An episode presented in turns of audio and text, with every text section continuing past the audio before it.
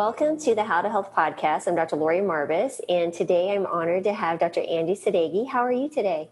I'm doing very well. Thank you for having me. Oh, well, thank you for taking the time out of your day to t- tell us your amazing story and also what you do as a specialist, as a gastroenterologist. I mean, there's so much information here. I just can't wait to pry out of your, your brain.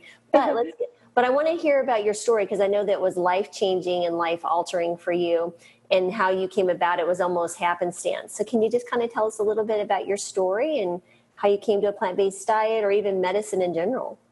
Absolutely. You know, Laurie, I um, about four years ago, I was um, extremely ill. And people who know me, they know that I was um, suffering from debilitating eczema. I had pustules on my the palms of my hands, all over my body. And uh, since I was um, very, very young, I think I was 13 um, uh, when I got diagnosed with eczema, I had been applying all kinds of corticosteroids on my, my skin um, every single night. I had to medicate myself to sleep with Benadryl every single night. Um, otherwise, I'd be itching all night. I probably got poor quality of sleep um, most of my life because of that eczema.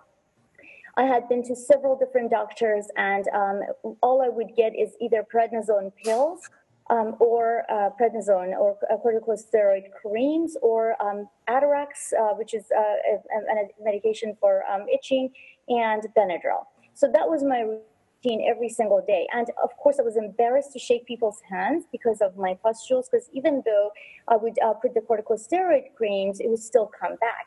Uh, besides the skin problems, which were quite embarrassing, I was um, overweight and my cholesterol was high. Um, and I remember when my OBGYN, uh, when I was uh, pregnant with my son, when he, she told me that my cholesterol was high, I was shocked. But then I was like, well, I guess it's genetic because my father went on cholesterol medicines when he was 40. And I thought, well, I'm right around the corner from that. And I guess, you know, I got his bad genetics. What can I do about that? You know? And um, I was eating the standard American diet, thinking I'm doing everything right, you know. And uh, so then the other issue was that I was extremely tired. Um, every morning, I would have to force myself out of bed, and I felt like I was hit by a Mack truck. I was so exhausted and tired.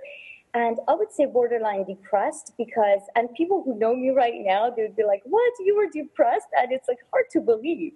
But, you know, I would never kill myself However, if I like just didn't wake up one day, it would be okay, kind of uh, type of a life. And so I just was dragging myself to work every day. And literally, I would, uh, after like um, a little bit of a drive, like 17 mile drive to USC where I was doing my residency, I would actually have to sleep in the car for a half hour before I could get out of the car and go to work because I would be exhausted from that 17 mile drive. And so I thought, well, it's just the pressures of residency. I mean, who knows? I mean, I, I never thought in a billion years that all of these problems could have anything to do with my diet. And um, and at the time, I was um, basically actually a vegetarian. I'd given up eating meat for several years for moral reasons, but um, I didn't know the uh, bad effects and the um, side effects of eating dairy. And so I was eating a lot of cheese because I was one of those vegetarians who substituted a lot of uh, cheese and other animal products um, to compensate for my protein. Because at that point, I like had very little knowledge of nutrition. So I was at a conference one day, um, my brother's uh, conference. It's called the Titanium Success. And while he was on stage, it was May 2014, he said something about, well, you know, if you're trying to lose weight, what are you doing drinking milk and eating cheese, people? Um, it's just like a block of fat, and sh- uh, uh, cheese is just a block of fat, and uh, milk is just sugar, water, and fat. So, you know, if you're trying to lose weight, just saying you may not want to eat all that stuff. And I thought, well, I was overweight and I wanted to lose weight, and I thought, oh my gosh, I need to stop eating this stuff. And um, that same day, at the end of the seminar, I was talking to my cousin who's a vegan, who's a musician in Hollywood. Her name is Mahsa.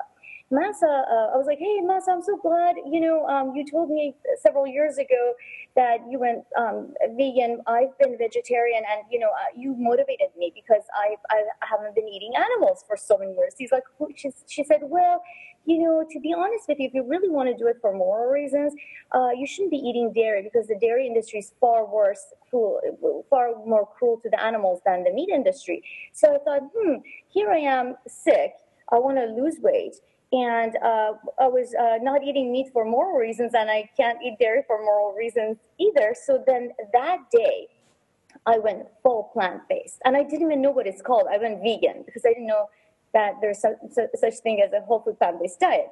But at the very end of her sentence, she said the most important thing that I could have heard. She says, "You know, um, as a doctor, you should really check out Forks Over Knives." I was like what's that? She said, oh, it's a really great documentary. I think you'll like it. I was like, okay, where would I check this out? She said, it's on Netflix. I was like, okay. So that night, I went home and I checked out Forks Over Knives. And uh, my reaction was awesome. I wish like there was a video camera on my face. I was like, my jaw dropped as I was looking at, you know, when Dr. Esselstyn was talking about coronary artery disease reversal. And as you know, in medical school and in residency, we were taught that you can't reverse coronary artery disease. And, you know, once you have it, you have it, you you know, good luck. Take some statins, take some aspirin, take this and that, this and that, like 50 medicines, and uh, good luck. And I thought, oh my God, what is this? Like, I've never heard of this. And I was so enlightened. I was so motivated that I was like, not only am I going to eat a whole food plant based diet, this is going to change my patient's life. I was so motivated that as of that day, I was like, I'm going to spread the news because, um, you know, I was changing my habits for moral reasons, but as a physician, I never thought that I should talk about moral reasons in the clinic. But now it was like, wait a minute, not only am I not helping the animals, it's like not only am I helping the animals, it's like I'm making people healthier by the minute by teaching them uh, this method of reversing diabetes, reversing cholesterol and hypertension and obesity and all of that. So I was so excited. I couldn't I could hardly wait. And ever since then, every single day, I don't think there's a day that goes by that I don't recommend uh, to my patients to watch Forks Over Knives and the new one, What the Health. And uh, you know, and uh, there's not one single day that goes by that I don't help my patients convert to a whole food plant-based diet and to try to reverse their disease. So I think that eczema and all those illnesses that I had in the past uh, was quite possibly the best thing that could have happened to me um, because it motivated me to help people. Because um, now going back to my story, I stopped eating dairy, right? Because I'd already stopped eating meat, but I stopped eating dairy, and suddenly these miraculous things happened. Within a week, just about a week, that's all it took. My eczema went away. The scars were still there, but there was no more itching. I was like, oh my gosh, I'm not using my Benadryl for like a few days now. Is this weird or what? So I was like, oh, it's just random, right? I didn't believe it. I was like, a month passed by and the tube of corticosteroids were sitting in my um, bathroom um, thing and, and I hadn't used it. After a month, I was like, oh my God, could this have been the dairy? Because that's the only thing that I had to like give up, right? Wow. Uh, so my eczema cleared 100%. My sinuses got better, and my quote unquote chronic fatigue and depression went away. And uh, I knew I was onto something because I was like, I'm going to help so many people now because now I know. Um, the other things that happened is I checked my cholesterol. My cholesterol, my total cholesterol was way over 200. It went down to like 160. Okay, so it was all the dairy that I was eating that was causing my cholesterol to go um, to go up. And another thing that happened is I've been working out my whole life. Like, you know, whether uh, in high school I was a swimmer, then I was an ice skater, I was uh, always a gym buff, I was always at the gym working out, but I never saw results. You know, it was just like I always like looked like this chubby girl. And uh, I wasn't really confident about the way I looked. And uh, so uh, uh, one day I'm like, I looked around and I had better abs than the trainers. I was like, whoa. I was like, man, I'm like stronger than these trainers who are training. this is fantastic. And this guy goes, you look like a fitness model. I'm like, wow, thank you for a chubby girl who like transformed my body to look like a fitness model as a nerdy doctor. I was like, this is the best compliment in my life. I was so happy. Yeah, exactly. So it was, it was, it was incredible. I got so motivated because my, uh, my game at the gym was getting stronger. My recovery time was getting shorter. And I was, I, I've been on fire since then. My nine year old can't keep up with me because I have so much energy. I mean, it's incredible. I can't tell you how many good things have happened in my life. I mean, it's just incredible. So, for who, whoever's uh, listening, if you have any health problems and if you're tired, uh, trust me on this. You have to give the give this diet a chance, and you will see some incredible things happen. Wow, that's incredible. So, how long ago was this? So I went vegetarian about 15 years ago. However, I didn't go whole food plant based until uh, May of 2014 at that seminar. So literally that short period of time, your entire life has changed in a matter of weeks to months, and now you're just you're a whole different person, a whole different way of looking at treating patients, and oh, it's highly it's highly addictive. it is so amazing because you know, as you know, you and I, as uh, conventional medical doctors, we have all kinds of pills that we can play with. But how many times did you find yourself all sad because you're like, wow, every time this patient comes in, um, I'm just needing to add yet one more medicine to help them. And um, you know, as you know, when people are on all, all these cholesterol medicines and blood pressure medicines, it, you can never get it perfect, and you, will see liver enzymes go up. And um, and you know, I was studying uh, st- statistics about uh, statins and how they don't really reduce your risk of a heart attack by that much. Anyway, it's like 20% risk reduction. So no matter how you look at it, these medicines can never do what a whole food plant based diet can do to treat the problem from the underlying cause. When you're putting animal fat, when you're putting saturated fat in your body, you can't reverse, you cannot prevent uh, the disease by just taking a pill because the damage is so much bigger than the benefits you could get from drugs. And that doesn't even include the side effects that you can get. Uh, so, and, and that doesn't help the gut bacteria. So you could take medicines and you could fix the blood tests, sure, if that makes you feel better, but it doesn't mean you're healthy. And it doesn't mean that your gut bacteria is not affected by the bad foods. Right. And so that that's a whole nother discussion is tell us, you know, what is the important things that the gut bacteria actually do? I mean, that's such a thing that we're just now beginning to understand, at least from a primary care you know physician standpoint what would you suggest that we need to know about the gut bacteria and the microbiota that actually help us with our health. It's all about the gut. I could be partial but well you know uh, Laurie, I, the way i explain it to my patients and i know a lot of doctors are listening but i'm just going to simplify it because i like to make things simple for me and i'm just going to um, describe it like i describe it in my clinic. The gut back there are trillions and trillions of uh, bacteria or not just bacteria microbiome living inside our bodies from mouth to anus um, what you have to remember is there's more genetics carried by the microbacterium than your entire cells combined in the body. So these little guys have a, play a huge role in um, your health.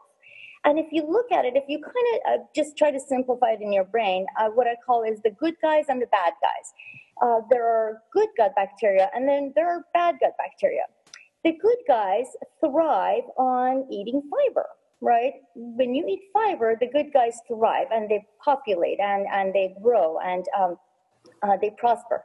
Um, when you eat quote unquote bad foods or when you eat a standard American diet, such as uh, fatty foods and acidic foods full of meat, what you're doing is you're feeding the bad guys, the bacteroides, which are the inflammatory types. So your diet is everything because the first, uh, these bacteria or these microbiome are the first um, line that basically um, get this the, the, type of nutrition that you're getting. So they're affected by it. Um, there are studies, there are rat studies that show that when you eat saturated fat, within a few hours, the bacteroides type um, become so much more uh, predominant, and the, the quote unquote good guys are basically almost non existent in the gut. So it's within a few hours of eating saturated fat or um, mostly animal fat. Um, so that sets off inflammation and that sets off um, hardening of the arteries within um, hours and so then it increases your um, you know cholesterol of course but you know then you can take the pills but that's fixing the cholesterol. That's not fixing the damage that was already done as, as you ate that food. Uh, so you know in this country as we've become proteinaholics and worry so much about our protein what has happened is the fiber intake has gone down. Um, the usda is now recommending at least 30 uh, uh, 15 to 30 grams of uh, fiber per day. Um, and of course, as a whole food plant based lifestyle, I get like 70 to 100 grams because that's what's healthy. But it, most Americans are not even getting 15 grams per day. So you can see how the gut bacteria is affected. Um, and the majority of Americans are getting so little fiber that they're full of inflammation because they're, what they're doing, doing is they're feeding the, the inflammatory gut bacteria or the bacteroides. So there's no wonder there's so much disease. And the awareness for fiber is so low in this country. Nobody cares about fiber and they're all worried about their protein. And as you know, no one in this country has ever died of protein deficiency. Okay, I'm exaggerating, maybe one person. But but you, you see, we're all like, we're getting way too much protein. And I'm saying that as a fitness competitor and a fitness weightlifter. I power lift. I'm I'm very fitnessy, so you know, and I I can beat most guys in my push-up game. Okay, let me just put that bragging thing, bragging right in there. But um, what I'm saying is, you know, I'm a very strong person, but I could ne- I could care less how much protein I'm. I never even look at my protein content. You know, um, if I were to count, I could. Uh, I I'm sorry. Can you hear me? I yeah. think I'm lost reception. Give me one second. I'm going to get my charger really quick. So sorry a, as a, an avid fitness enthusiast and as a um, as a, a health uh, a doctor who's interested in health, I, I could care less about my protein. I never count my protein. Yet every single person I ever meet, including my mom and dad, they always wonder, um, you know, how much protein should I get, and uh, where do you get your protein, and things like that. So my, I guess my message here is don't worry about protein because you get very very minimal amounts of protein in your diet, and the whole entire nation needs to start focusing less on protein and more on fiber because fiber is the magic bullet that travels through the gut and feeds the good gut bacteria um, which are responsible for producing what? Hormones. Most people don't know this, but 90% of serotonin, the feel good hormone that your body needs, is actually produced by the gut. Okay, so you, you know, you are what you eat. If you're eating junk, processed food, refined sugars, and saturated fat, and uh, meat and dairy, you are feeding the bad guys, which produce inflammation, chronic fatigue, joint problems, hardening of the arteries. Um, I mean, I can go on and on, right? Diabetes. Um, and if you're eating fiber, what you're doing is you're feeding the good guys that are anti inflammatory, that produce feel good hormones. So no wonder I was depressed, right? I didn't know this back then. But now I know that it was my diet so um, I guess going back, I just want to emphasize: stop worrying about your protein, and actually, if you're going to worry about any macronutrient, worry about your fiber, because right. fiber carries macronutrients. You know, when you eat fresh fruits and vegetables, you're getting micronutrients, and um, most people don't even uh, worry about the micronutrients, but a lot of us are vitamin C deficient. So that's why a lot of people have a poor immune system and uh, and that's because we're not eating green leafy vegetables and fruits. And as these uh, fat diets come around, low carb, ketosis, and things like that, people are not getting enough micronutrients. So anyway, um, sorry to go on and on about this, but I'm very passionate about fiber, as you can tell.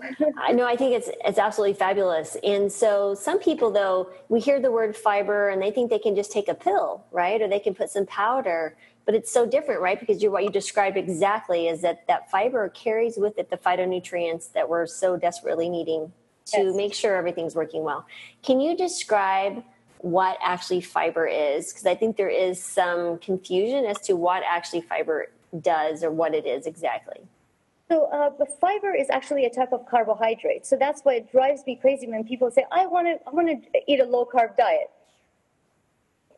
Well, um, don't do that because is actually a, a, a, macronutrient that is uh, there's two types, soluble and insoluble. Don't worry about that. I even like sometimes if you ask me, well, is this one soluble or insoluble? I'm like, I don't care. I eat it all. You know. Um, so when you look under carbohydrates, um, it says car- uh, it's fiber and then it says sugar. What you want to do is is try to figure out what has the most amount of fiber and the least amount of sugar right? So if you have for example if you pick up some pasta okay there's some um, there's there's uh, if you pick up lentil pasta for example um, I, I, was giving it to my son the other day and someone said oh isn't that a lot of carbs i was like ah let me show you something this is not a refined carb this is a lentil pasta. So if you look over here, there's like a bunch of fiber in here and very little sugar, right? So that's good for you. So when you look at uh, carbohydrates, remember that um, carbohydrates can be good for you if it's fiber type of carbohydrate. Um, fiber basically um, is is um, it, it's found in plants or vegetables, uh, fruits, nuts, seeds, and um, uh, legumes and grains. Okay, so um, basically um, it feeds the good bacteria, of course, as I mentioned, and um, it also uh, works like an, as a stimulant of the gut. And uh, the details and the pathophysiology of that is being worked out, but somehow it's a stim- it stimulates the gut to have um, regular bowel movements. It lowers the cholesterol um, fiber also, um, like, like I mentioned, is uh, usually comes with along with um, micronutrients that uh, slowly get absorbed through the gut as, as the fiber travels through. Fiber can also act as an osmotic um, laxative sort of a thing, if I may say so like that, because it the, the insoluble fiber carries a lot of water with it into the colon. So if you don't have enough fiber, you get very constipated because um, you need um, through osmosis some of the water that you're drinking to end up in, into the colon um, to uh, give hydration to the stool. So that's why a lot of people drink tons of water and they're still constipated. It's because they're not eating enough fiber.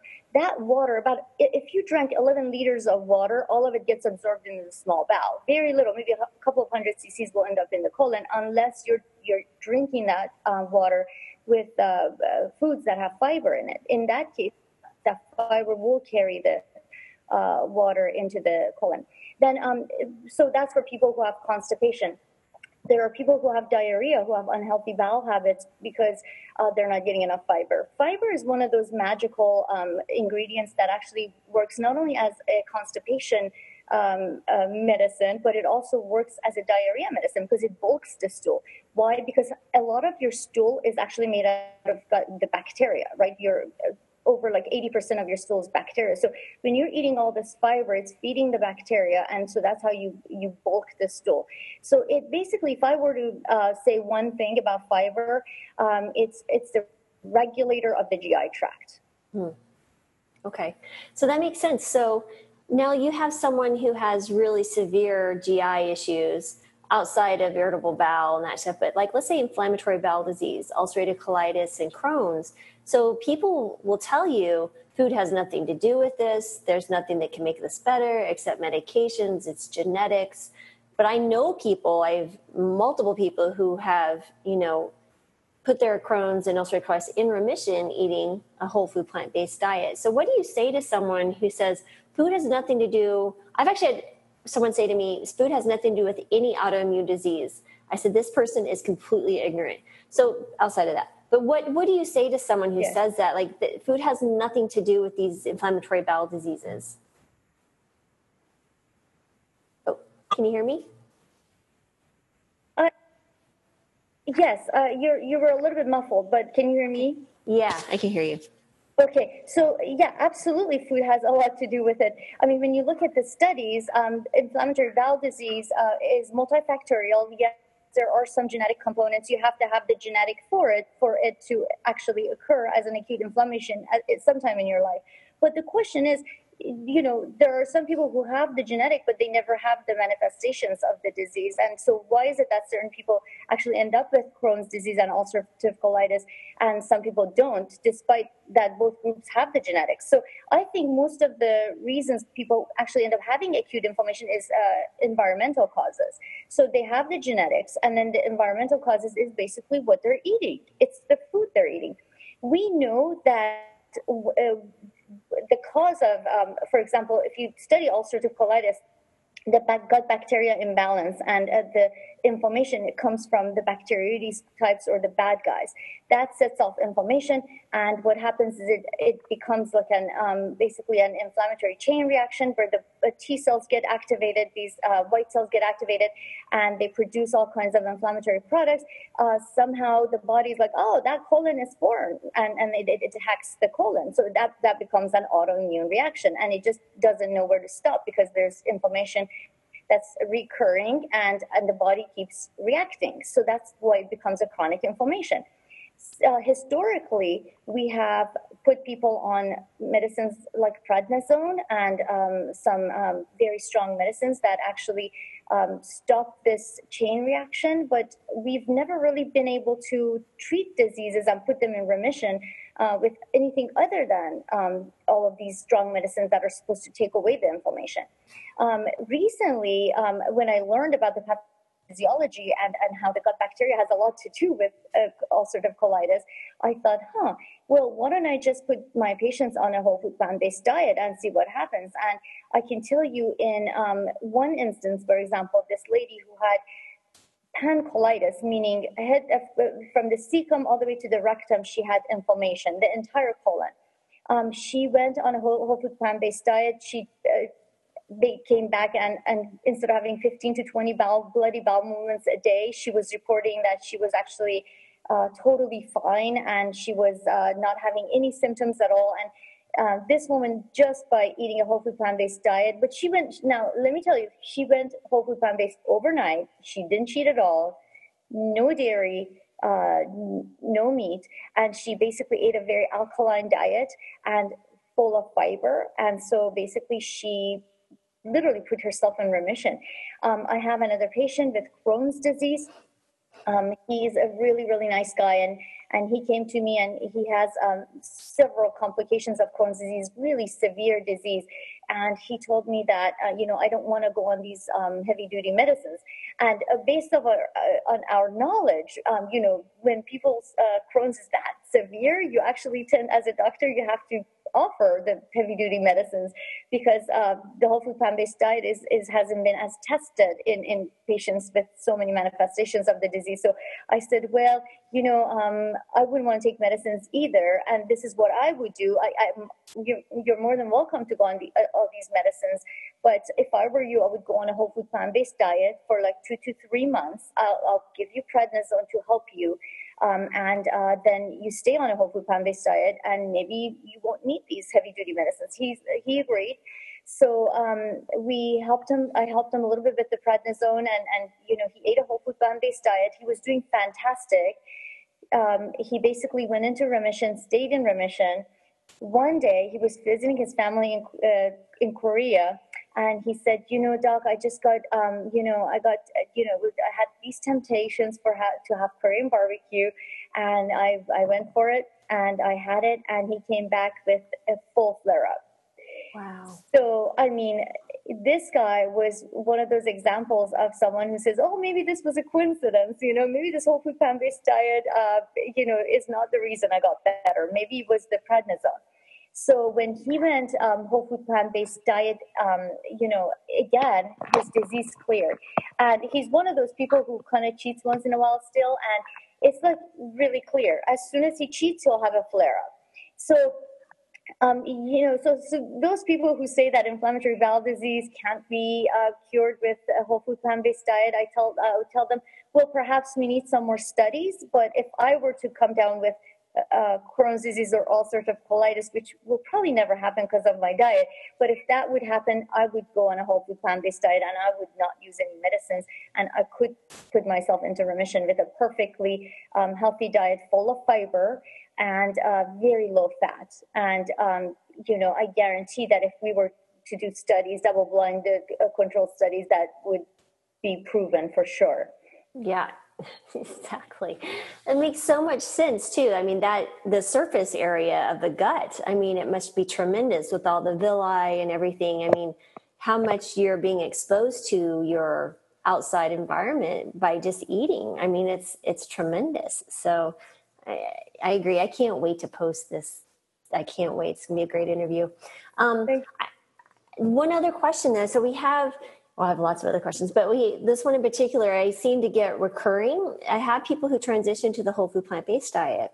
they do great for a bit, but then they start getting really gassy and then they get bloating and they're really uncomfortable. What do you say to those individuals or what is the cause? What can we do to help them, you know, move along and kind of get over those type of symptoms? Oh, that's such a good question. I'm, I'm so glad you asked that.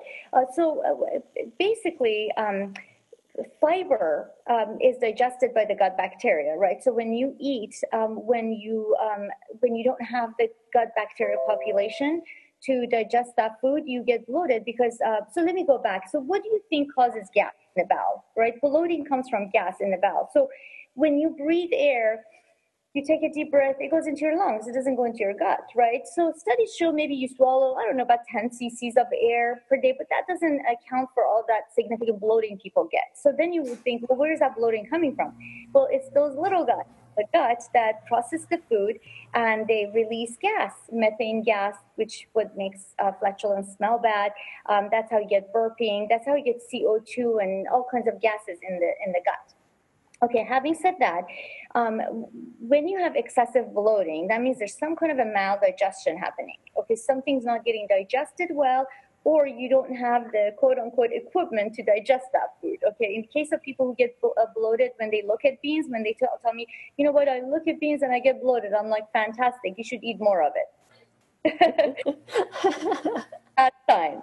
There are tests where you can blow in this device and it tells you, oh, you have small bowel intestinal bacterial overgrowth, blah, blah, blah. I just tell them how much beans can you eat without getting bloated. I mean, that's exactly a good sign because beans have a lot of fiber. So as soon as they eat beans, I go, oh, no, no, no, I can't eat beans. So in the old days, uh, mistakenly, and still this is going on, uh, people used to do things like the FODMAP diet. Okay, the FODMAP diet is like an elimination diet where you just look at a big list of ingredients, like especially fruits and vegetables that cause bloating, and you eliminate all of it. Okay, so all you're left with is meat. Okay, so the bloating does go away initially. Of course, it goes away because you've eliminated all these foods that you couldn't digest in the first place, and your bloating goes away. But that's a bad idea because all you're doing is feeding more of the bad gut bacteria and not getting enough of the good gut bacteria. So, yes, at, initially it's going to be painful. Okay, I agree. You have to start eating, actually going exactly the opposite way. You, oh, by the way, going back, the only thing I like about the FODMAP diet, it says eliminate dairy. That I don't disagree with, okay? But everything is all the fruits and vegetables it asks you to, uh, to avoid, don't do it. So what you want to do is actually slowly do the opposite, slowly add fiber to your diet the way I tell people, I'm like, look, there's no, it's not rocket science, here. You just add about five grams per week or more if you can tolerate. I mean, everyone's different. Some people can have half a can of beans and not get bloated. Some people have to have like three pieces of beans to get bloated. So it's just different. But if you add about, I, I don't know, five, ten grams uh, per week and slowly start increasing these foods in your diet, then um, that eliminates the bloating the way I did it, I went plant based overnight and I thought, all right, I don't care. It just kind of was a little bit uncomfortable at the beginning, but you know, it just, it, I got healthier and healthier by the minute to a point where, you know, I brag to my patients, I'm like, I can eat three cans of beans and not get bloated now. So, Same here. I love beans. Oh my goodness. Yes. So you basically tell them just keep eating more fiber. And how long does that typically take for those symptoms to abate?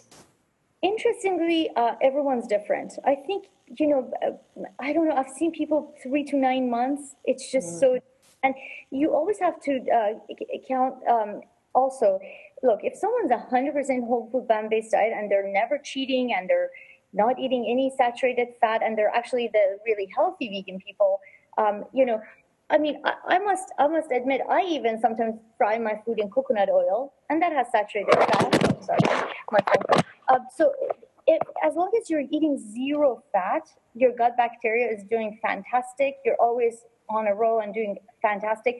Then that bloating can go away within um, a few weeks to a month. But you know, if you eat anything fried, and you know, it's almost impossible not to get any fats in your diet. But if you like, say, one day you eat uh, too much fat you're still going to get a little bit of an increase in your bad gut bacteria and maybe for the next couple of days you're going to get bloated so it just depends on how perfect you are mm. you know if the forks over knives diet you probably sh- would be fine uh, within several weeks or months, and you never have to worry about the bloating. But but th- that would mean that you'd have to follow that every single day, no cheating. right, exactly. So then, when people, let's say they've been well and they're doing fine, and then suddenly they get, let's say, constipated, they say they're you know 100% whole food plant based no cheating but then they get either constipated or they start having bloating that suddenly like came out of nowhere. What do you think that is typically? Is there somewhere that they could start investigating or do they should they start looking at food sensitivities or, or what exactly? Well, people who get constipated when they go whole food plant based, they're lactose intolerant. Okay, so that's my experience. So when um, when patients are highly lactose intolerant, I ask them to avoid um, dairy and go whole food plant based. They always come back and they're like, "Oh my God, now I have to take laxatives." I mean, I have people who tell me like, I used to work, work in a town called Poplar Bluff, Missouri, and it was two and a half hours uh, south of St. Louis, and they said, "Doc, I know every bathroom from here to St. Louis. And I'd be like, oh my gosh, that's horrible. Okay, well, uh, give me one month of your life and you're going to be fixed. And actually, one of the pharmacists over there was telling me this. I said, uh, "Give me one month," and she said, "Oh, you seem so confident." I'm like, "Well, yeah, uh, you're gonna be fine." And she's like, "What? I have like 20 vitamins a day. You know, there's no way." I'm like, uh, "Trust me." So she gave up all dairy. She came back and she was totally constipated. Okay, so um, at that point, uh, well, now she was highly lactose intolerant, right? But she was still eating meat. Mm. So people eat um, a lot of dairy and meat um, they have to realize that that meat is going to constipate them. The only reason people who are eating meat are not constipated is because uh, they're lactose intolerant.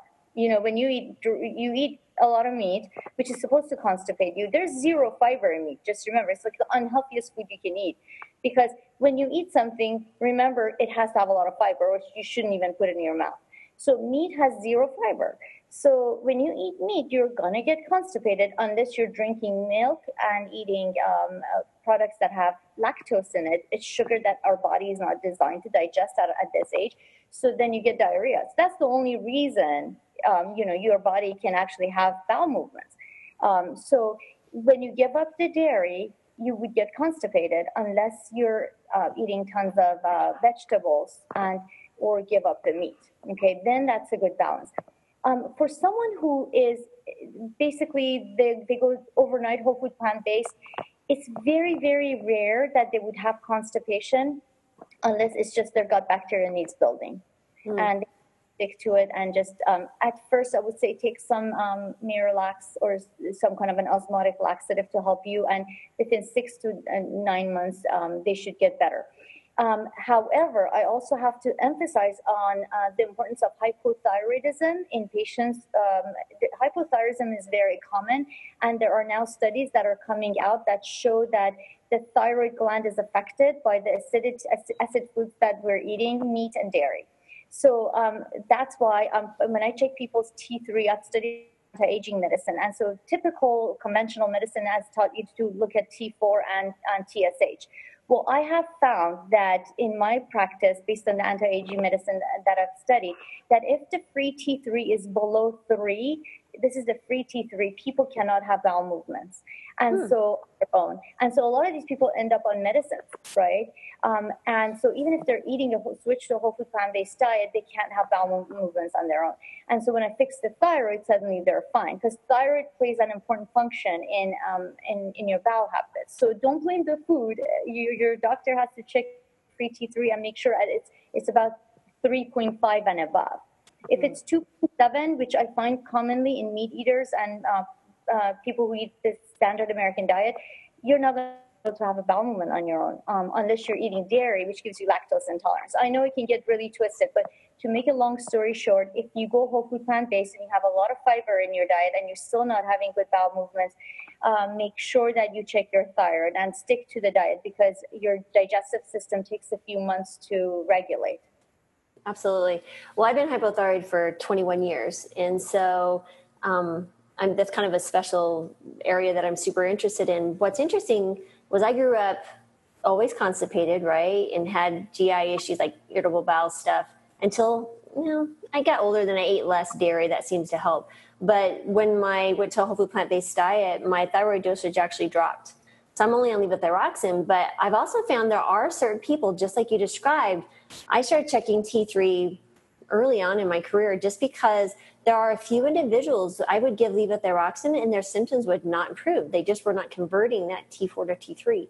And so I, that's where the Armour thyroid came in or, you know, doing the eleothyroid um, because I needed that T3 and T4 and balancing. It was really interesting to see those differences, but you're exactly right. The T3 is very important to measure. And so coming Absolutely. from someone, yeah, my son actually, when I was pregnant with uh, Jonathan, who's 21 now, he actually was born hypothyroid. His test came back that he was hypothyroid. Two weeks later, we checked it. He was okay.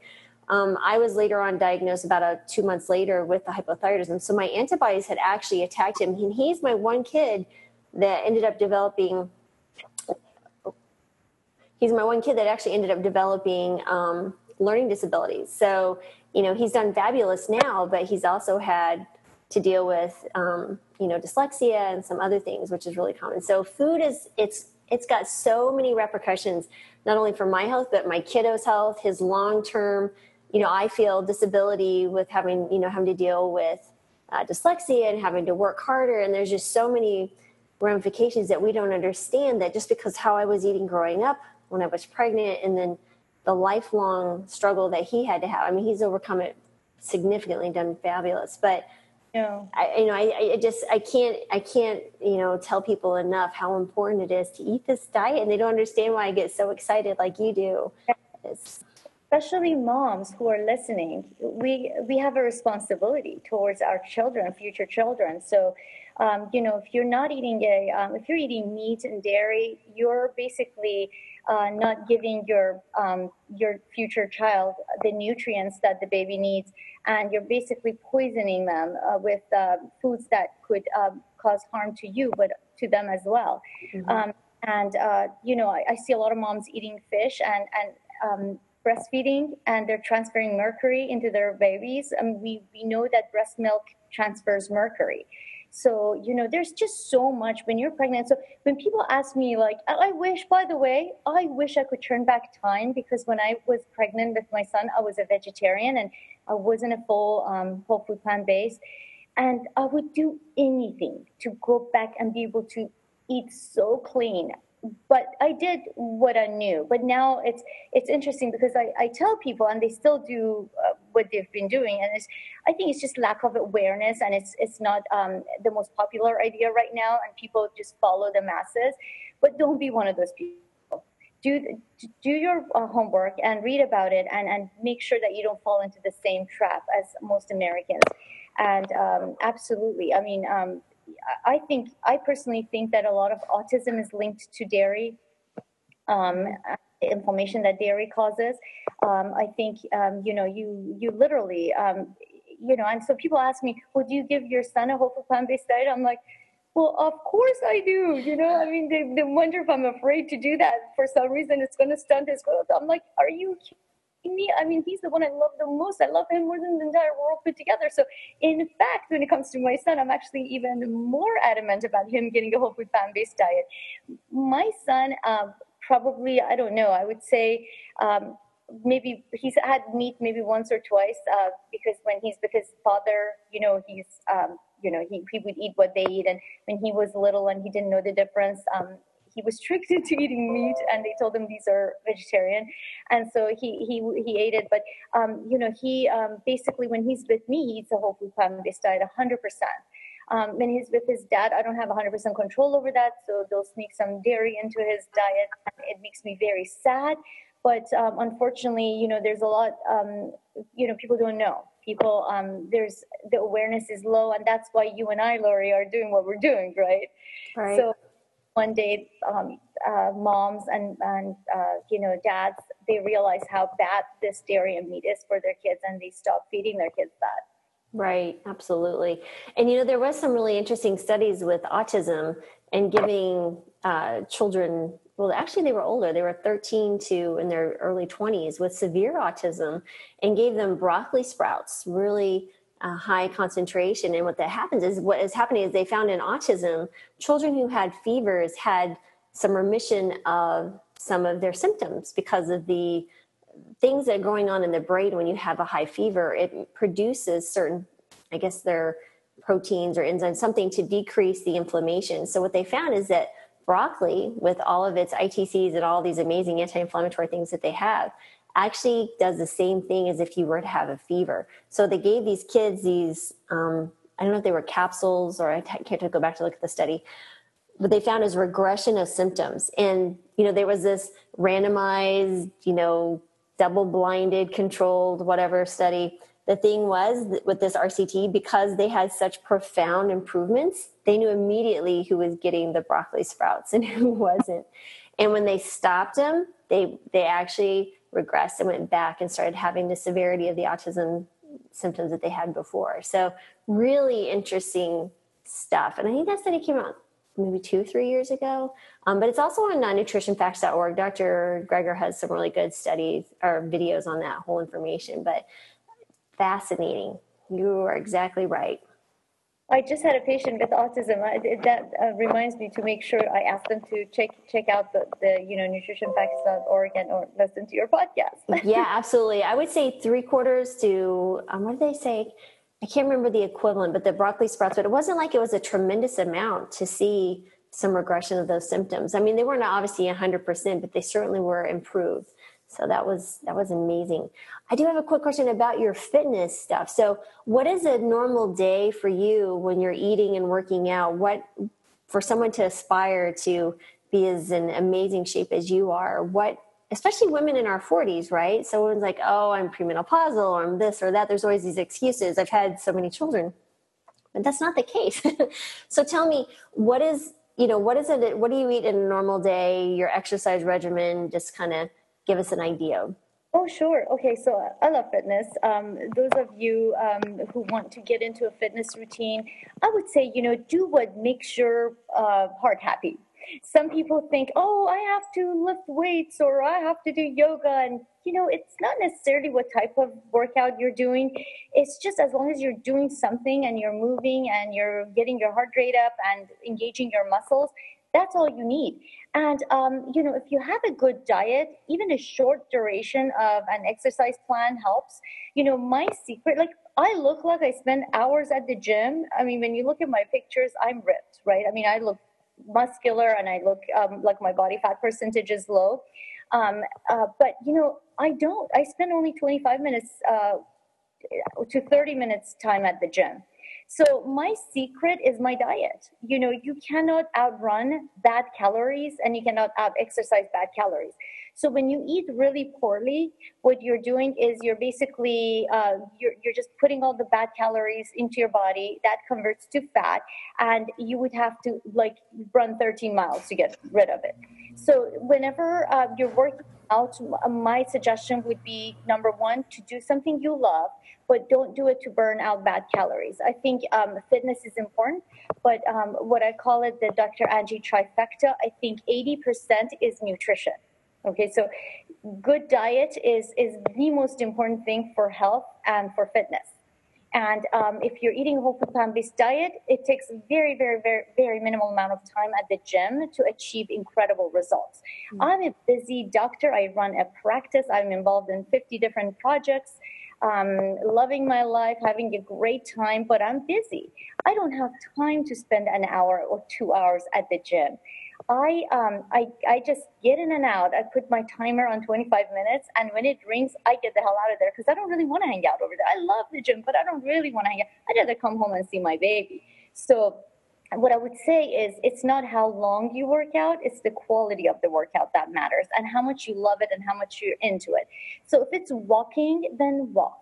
If it's uh, ballet, then do ballet. If it's basketball, then do basketball. Whatever it is, it's just something that is sustainable, right? So I see people like doing these heroic workouts when they're 20s and 30s. Well, you know, you know, the muscles may be able to handle all that, but the joints don't. So make sure whatever you're choosing is sustainable. Like that, I can, I, I plan to be 105 years old with this diet that I'm eating. So I'm thinking, okay, what can I do at the gym that I could carry on when I'm 105? And uh, so I, I, figured weightlifting is the one for me. Number one, I love it. Uh, it's convenient. I could do it rain or shine, and uh, I can do just 25 minutes and I'm done. I'm like, okay, that's it. So I go every single day. Okay. And like I said, just 25 minutes. I listen to music, I get all into it. And uh, um, I lift weights. And I'm not a hero at the gym. I just basically do what I can without trying to, without injuring myself. And everything I'm doing, I will be able to carry on in my old age, just less weight, right? Perhaps, mm-hmm. maybe not. Maybe I'll be the oddball who's like lifting heavier at age 105, but you never know. Um, so yeah, that's that's it. Uh, so it's just it has to be number one, sustainable. Uh, number two, uh, short duration, so you don't um, you know give up. Um, if you have a New Year's resolution and you say, "Oh, I'm going to work out two hours a day every day," and you've never done that, you know, most likely you're going to fail because you know you you don't. There is a reason you weren't working out that long to begin with. That's unreasonable for most of us with jobs and kids, right? So be reasonable about the goals. Um, when I go to the gym, I, I separate.